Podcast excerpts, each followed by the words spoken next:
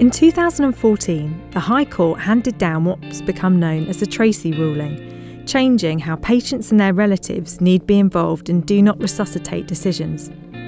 Now, a series of articles on BMJ.com, an analysis article on the barriers to good care, an education article on emergency care plans, including resuscitation recommendations, and a personal view from one of Janet Tracey's relatives discuss how doctors might handle these conversations and situations better.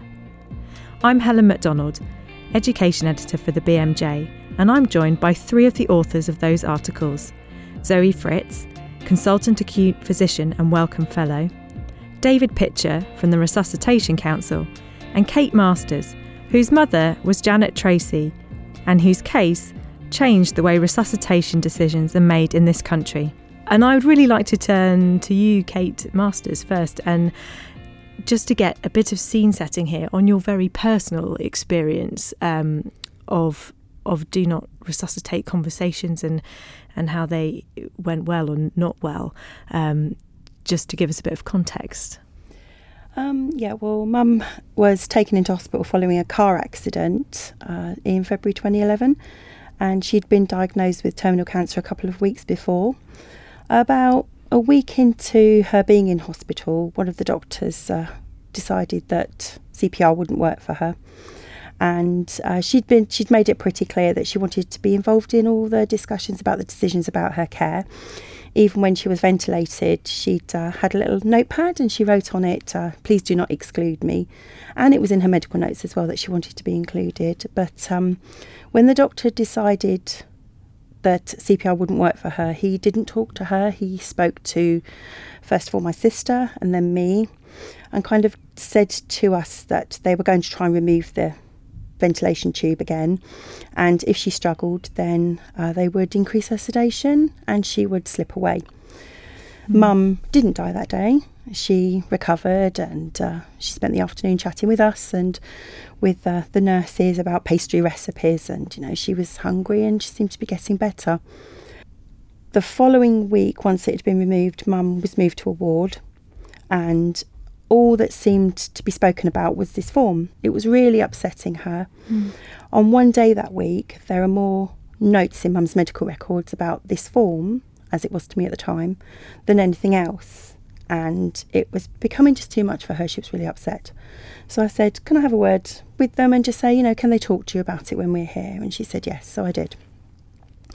So the doctors didn't talk to mum about the form again, but they did speak to us about it, and it was in pretty brutal terms. And if they did CPR, that it would break the ribs that weren't already broken, burn her skin, and she would be awake through all this. She could be left in a vegetative state and did I want to do that to her? And there was a second one placed the following weekend just before mum died.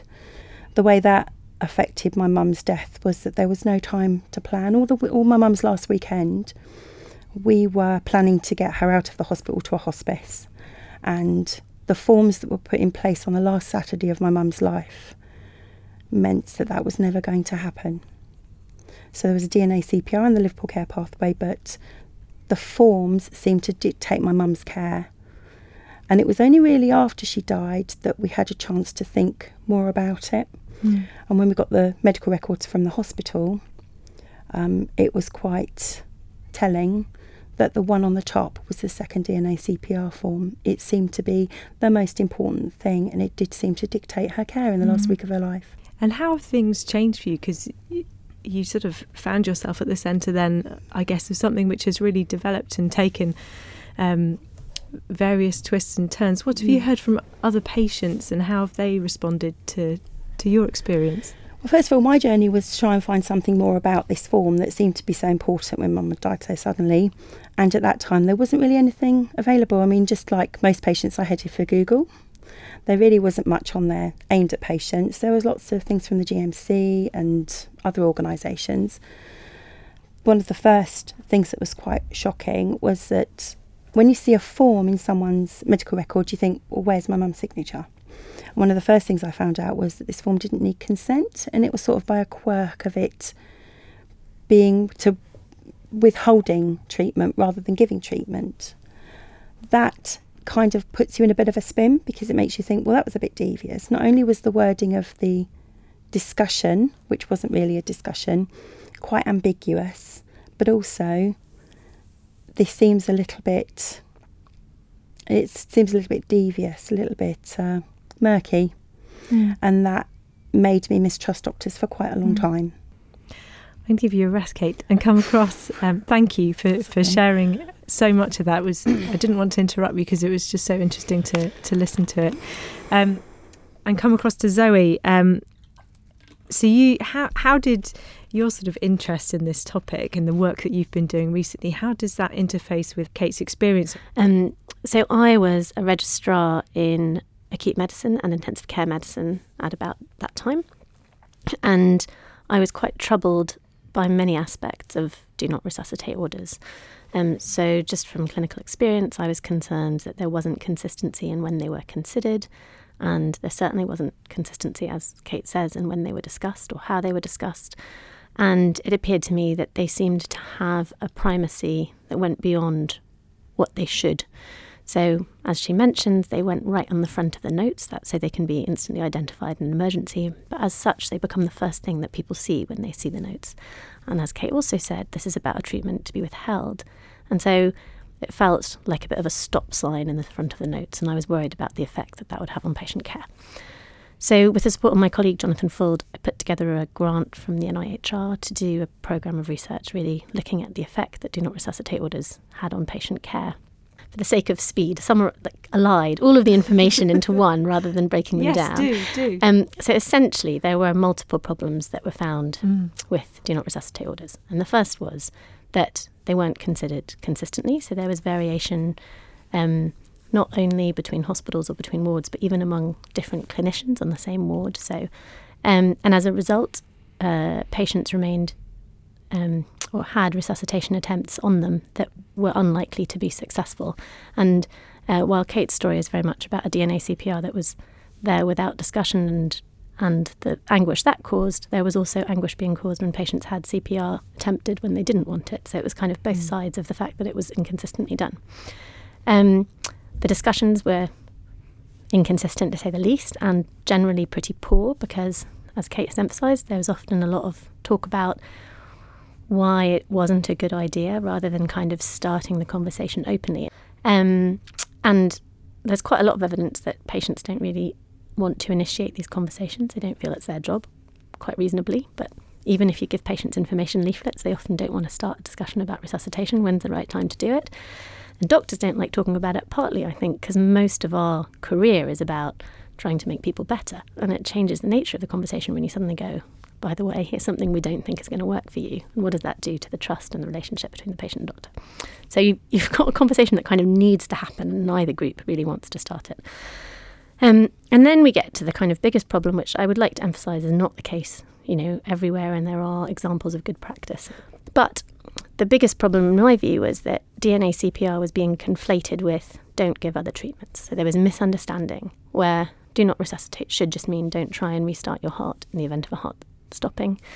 Um, but in fact, it was being understood to mean don't escalate up if you become sick in the middle of the night, don't go to ICU. Um, so, so nurses weren't calling the doctors in the middle of the night, doctor, doctors weren't calling ICU, and ICU weren't coming to see the patients. And there's various bits of evidence that this applied not only to the kind of extreme treatments like intensive care, but simple measures such as heart failure. So, a patient with a DNA CPR with heart failure is less likely to get an ACE inhibitor started or be started on anticoagulation or really simple measures that probably should be fine. And in fact, most patients with DNA CPRs aren't about to die. About 50% of them are discharged home. So this was a major problem and a strong ethical issue. And so from all of that, um, we have attempted to try and develop an alternative approach. So in Addenbrooke's, we developed the universal form of treatment options with my colleague Jonathan Fuld. And the idea of this was to switch things on its head and say, instead of talking about a treatment not to be given, we're going to talk about which treatments should be given. And we're going to do this routinely and we're going to start the conversations early. And any new approach needs to have a few important characteristics. Mm-hmm. And those characteristics are, drumroll, that it should make sure that it's not just about the resuscitation decision on its own, that it should be encouraging a conversation between patients and doctors so that we can understand, first of all, what patients' goals of care are and what outcomes would be valued by them rather than just focusing on the treatment. And that it should, wherever possible, be able to be considered early, maybe even routinely, so that there is consistency in approach and so that people aren't having to suddenly confront a quite scary conversation when they're very ill. And maybe they will still need to have a conversation when they're very ill, but they'll at least have started the conversation early. And so um, I'm kind of leaving all the respect stuff for, for David, but I guess what I wanted to say was all of this, kind of looking at all of the problems of DNA CPR, then developing research towards um, a new approach, and then integrating that was to say, let's try and let's try and solve these problems by by changing the approach. So it's mm. a so we should hear from you, David, about the approach. tell tell us what respect is first. Okay. Uh, the acronym RESPECT stands for Recommended Summary Plan for Emergency Care and Treatment. Mm-hmm. So it's a little bit of a mouthful, but it, it basically emphasises two important aspects mm-hmm. of an emergency care plan of this sort. Uh, one is that we're not talking about binding decisions. What is recorded are recommendations to guide the people who have to respond in an emergency. And the only exception to that is uh, under the Mental Capacity Act, where somebody makes an advanced decision to refuse treatment, which is consistent with the MCA. What's the MCA? MCA, Mental Capacity Act. Sorry, I'm referring back to that. Um, so consistent with the, the Mental Capacity Act, uh, and that is then a legally binding document, provided it is valid and appropriate, and, and there are certain criteria which people can use to assess that. So it, these are recommendations. And the second important word is summary, because this is not intended to be a de- detailed care plan. This is a summary so that it's easy to read quickly by people faced with that emergency having to make immediate decisions in a hurry. And I suppose who may not also know the patient absolutely. Well. Uh, absolutely correct. Uh, they may never, it may be, for example, an ambulance clinician mm. on a 999 mm. call or an out of hours doctor who is uh, covering an area and doesn't know the patient. So that's what respect stands for. But respect is not just a form. And I think that's really important. I think we all recognised at an early stage that the sort of problems that both Kate and Zoe have described were not going to be solved just by creating a new piece of paper or a new digital form, that we needed to change culture, we needed to get health professionals, care professionals much more used to having the sort of conversations that didn't happen in Kate's mother's case. And to keep you on the emergency track here, you mentioned in the piece it, it may be helpful for clinicians to think about for that person in their circumstances with that condition what are the likely or the most likely types of scenarios that they could face where an emergency arises and they might not be able to express themselves clearly, um, which I found very useful because sometimes I think if you're going to have that discussion, there's such a broad range of things that might happen to you in life and such a broad range of treatments that are available and locations where you can have them. So can you say a bit more about about that aspect? Yeah, I, this is really important as you as you've picked up on. Um, once you've agreed that shared understanding of where the person is and what the future may hold for them, they may be somebody, for example, who is at significant risk of having a sudden stroke. Or they may be somebody with a long term condition that is at risk of having life threatening infections, or may be at risk of having uh, epileptic seizures. There are all sorts of different scenarios. So that's why it's important to focus on the individual and not to, to look at that, that broader, well, you know, you might get knocked down by a bus or you might have a sudden event that we can't even think about, but looking at that person's situation and saying, what are the most likely things that could happen to you in the foreseeable future? that you would want to plan for. Mm. So, sort of differentiating it from their routine care planning, really thinking about this as an emergency it, plan. It's focusing on, on that emergency in which they would be critically ill or seriously ill and could possibly be unable to make decisions or express themselves. Mm. I was going to add that where um, respect has been implemented in, in some places early, and we found that there are certain conditions that really lend themselves to making sure we've thought about what treatments patients would want and would benefit from. So, for example, chronic obstructive pulmonary disease is a particularly good example where respiratory physicians have been able to actually have conversations with patients and outpatients. Um, so that when they come in desperately breathless from an infection or, or hypoxia for some reason, and we know whether they want to go back to intensive care because actually often these patients have gone to intensive care more than one occasion. We can have some idea of that. Or um, it also can be a prompt for having a wider conversation about what kind of things to expect. And Kate was saying earlier that your mother hadn't, you know, had been asked quite late about whether she wanted to be at home, and I think understanding that early is quite an important thing that perhaps we can help with. Well, knowing um, other relatives who've been in hospital and wanted to go home, the process can be quite lengthy to get out of hospital, especially when somebody is dying. And I've had that on other occasions with other family members now as well. So the earlier the better, really, preferably before you even end up in hospital, because with some people, I think they would prefer not to go into hospital, but it's the expected thing to do. And the conversation isn't had early enough with them to say, Would you actually want to go back into hospital if this happened again? What can we do for you at home? And I think that would be my utopia, really, to speak to people before they get to the point of being in hospital in a really critical situation where it is hard to think straight, I think. And that's one of the things that we would be hoping would be able to be expressed because by swapping from a form that just talks about one thing not to be given, if you're saying, What's your overall goal of care? What's your priority? one of those things might be, I want to stay at home. Now, for some patients, that's absolutely not going to be the case. And I guess I want to really emphasize that this could just be as much about treatments that are wanted. Um, but I think it's important that there would be scope for this to be documented in the community and understood that that might be something that isn't wanted.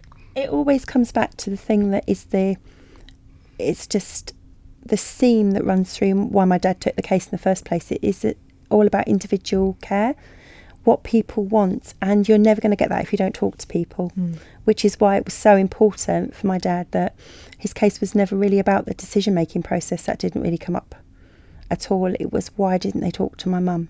Mm. Why didn't they explain to her what was possible? Why didn't she get the chance when she do- so desperately wanted it to talk about what was going to happen? Mm. And that really is the crux of it. When you were talking about the discussion before, you used quite emotive language when you were talking about how the doctors were describing mm. um, CPR. And I don't know, um, David, whether in, in writing your piece or through your work, Zoe, you've come across ways that would be better to describe it that don't that don't, I suppose, um, make mm. it sound mm. too. Well, I think we were in a bit of a conflict situation by that point, and it did feel like it was trained into the doctors, it did feel a bit more systemic that this is how they'd been trained to deal with a conflict situation with DNA CPR because every doctor who described it used the same language and the same theme and the same method and the same structure to the sentences. And that really did feel like it was something to do with training. Mm. I'm just going to pause at this point and introduce Kate Adlington, who's an editor at the BMJ and has been listening into our conversation. Kate, you've worked at hospitals a lot, and I can see that you've got something you want to ask here. I was just going to pick up on that actually and just say, um, certainly from my experience, there has in training sort of been a focus on that very mm. sort of mm. more narrow conversation around um, DNA CPR forms. And is there a role about expanding this training, medical schools earlier in our training, um, so that you know it shouldn't be something that's just for, say, the consultant to discuss on a post-take ward round, but that any doctor, any healthcare professional should feel. We were talking about patients feeling empowered, but also you know, healthcare professionals feeling empowered to have those conversations. David, you've written the education piece on how to do this better. So, if you were going to describe the process of resuscitation, what that means for a patient, how can you do it without using very emotive language or language that makes it feel like a coercive conversation?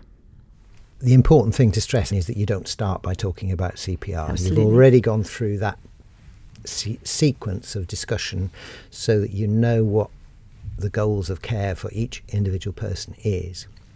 When it comes to recording a decision, one way the, or the other, to recommend CPR or recommend not for CPR, it's all about talking to the person to set the scene so that not only have you got a shared understanding of what their goals of care are, but what is their understanding of what CPR is about?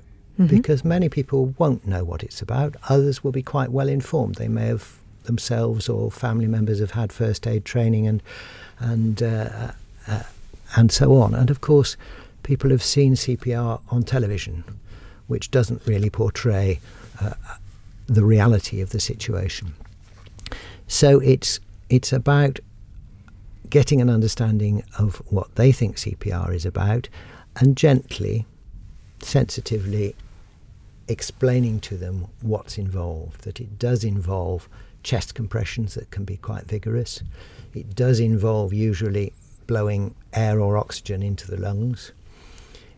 It is quite likely to involve, involve insert, inserting a, a needle or a cannula into a vein and using drugs and in some situations it would involve uh, giving electric shocks across the chest. Those are facts, and, and you can't get away from them, but it's the style in which they're presented. If they're presented honestly and openly in the right context, then it helps people to understand what, what it's all about. And how does that sound to you, Kate? Does that sound understandable and less emotive as a description? Do you think the public would readily be able to grasp what was going to happen from from sharing words like that about CPR. Yeah. Well, one of the issues I have with CPR is that it's the one universally expected treatment that you never sign a consent form for because it's an emergency treatment.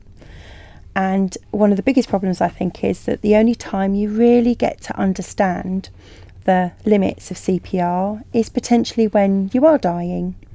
And it's explained to you that actually this thing that you might have thought is going to work for the whole of your life it's, it's a fantastic miracle treatment whether it be misinformation from the media or the fact that we never speak to our doctors about it um, is just not going to work and that i think is something that makes it harder to have the discussion i think talking about it in a very factual and sensitive way is the best way to do it because if if it is brutal, it is just too coercive and it makes you feel like I, the doctors did say to me, Do you want to do this to your mum? And I said, Of course I don't, but she's made her decision. She doesn't want that. And it was quite a, we're kind of visitors. When you go into hospital, you're a visitor into the hospital. And when you're met with that, it's quite a tough thing to say, actually, no, because we are very guided by clinicians, by what they say. And on the whole, we go, yeah, okay. you know, yes, please, can you do everything that you can to help? I think that's a really important point about um, relatives being visitors, and actually, apropos you saying about training um, juniors. So I teach at Cambridge the medical students, and we do a whole half day on resuscitation and other decisions. And one of the explicit things I say is that the culture has changed over the last 50 years.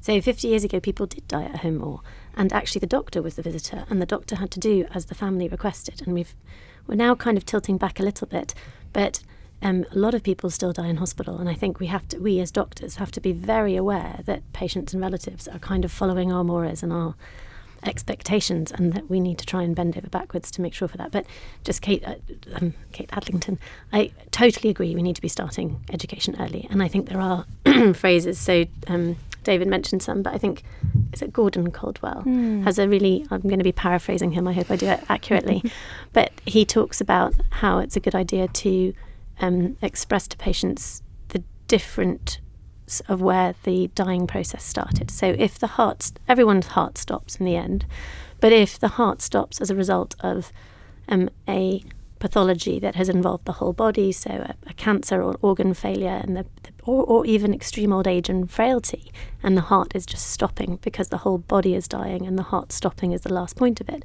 then CPR has very little chance of success. And and actually going through the details of of what CPR entails is perhaps not necessary in that mm. kind of mm. conversation. You can just say the heart might stop because the rest of the body's dying, and we would have very little chance of restarting it without having to be mm. explicit about what it entailed, I think. Um, whereas in other co- situations where CPR is more likely to be successful, it's where there's a, a, a, primary problem with the heart. And I think that's probably quite a useful um, thing to do. Mm. The other thing I was just on the wards last week um, is just asking patients routinely about because um, I do think the culture is changing and people do know more.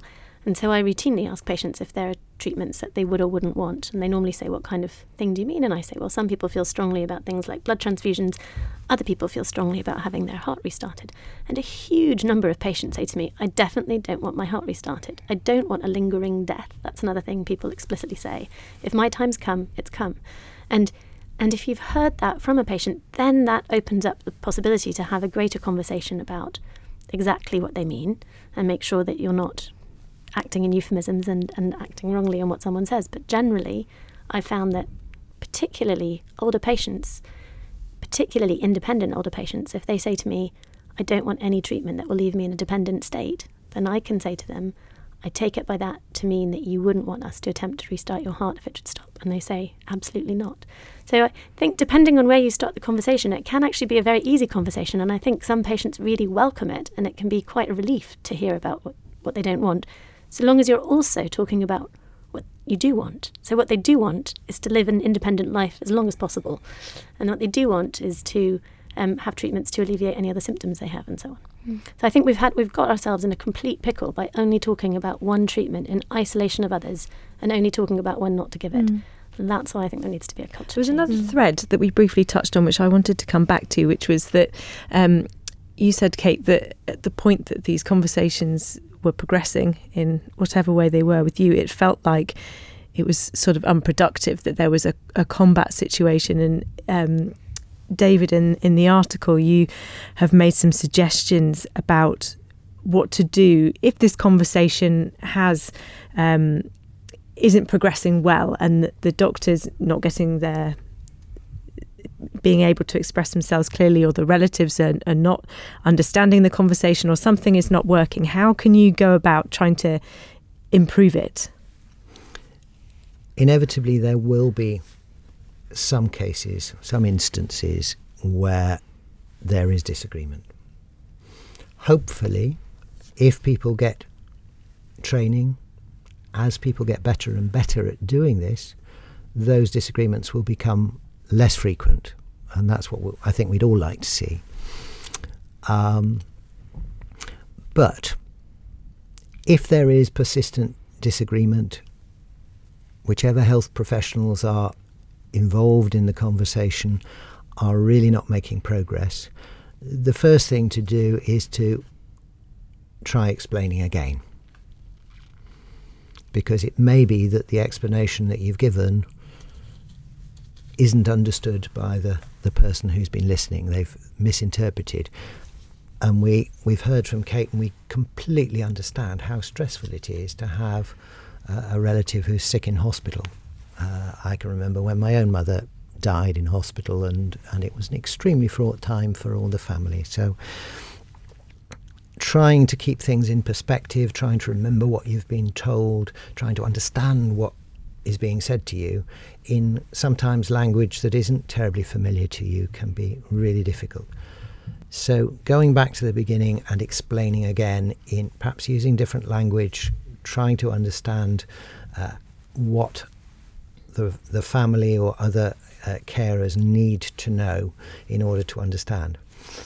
If that doesn't work, then call in either somebody more senior if the person involved is relatively junior, or call in a second opinion. Offer the person and the family a chance to have another experienced clinician come and take an independent look. It will usually be someone from the same organisation because of, of the practicality of it.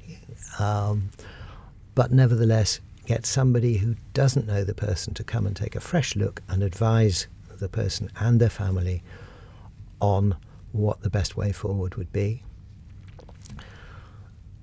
It always helps to start with, if the opportunity has arisen, to have given the advice based not on one person's clinical judgment, but on the judgment of a team of health professionals. So if there are doctors and nurses all looking after the same person who are all in agreement, then at least the person and their family can have an understanding that this is not a snap judgment by one person working under pressure and rushing off to do something else. If you're really getting into difficulties, if the second opinion has not helped to resolve the situation, then there will be instances where legal advice is needed. We hope, as I've said already, that if we can get more training available for people, help people to have these conversations that are often described as difficult, but they're probably difficult because people haven't had that training and that experience in using them. And if they could be offered that training, then they could have them with greater confidence, and they would probably find that many of them are actually not that difficult, but they are really important conversations. So when I'm talking about these, I talk about them as important conversations, not as difficult conversations. Yeah. I know that that's a kind of a process, and a lot of trust policies don't allow for this, but the value of nurses because they have a completely different relationship with the patient. When I've done some talks and I've spoken to nurses, they're very willing to have these conversations with patients, but they're not allowed because of the policy. And all I've said to them is, well, basically, your trust can make the policy if you feel sufficiently trained and you'd like to be involved, then bring it up with your resuscitation officer because the nurse has a completely different relationship with the patient than the doctor does. The doctor might just be there in and out, the consultant maybe once a day, but the nurses are there all the time and they have a completely different trust relationship with a patient. And I think the value of nurses in the conversation really can't be understated. I think they could have quite a big part to play. So it's not always an upward escalation, it's just maybe a different voice or a different way of explaining. And Kate, you you've heard from from both David and Zoe that they feel there is a cultural change happening now from the patient perspective. Do do you feel that? Do you hear that in what people are saying to you? Do you sense that there's improvement in this area? Unfortunately, I still get people contacting me only because there's been a bad experience. Mm-hmm. Um, I haven't had one for a few months, which has been quite nice. But I would love to see some more positive experiences shared mm-hmm. to show that it can be done well. Thanks, all of you, for joining us. You've been listening to Kate Masters, Zoe Fritz, and David Pitcher discuss emergency care plans and resuscitation recommendations. The articles that prompted this discussion are available on bmj.com. The links are in the podcast text. If you've enjoyed listening to this, comment, rate, and share it. You can subscribe to us on iTunes and hear our full back catalogue on SoundCloud. Thanks for listening.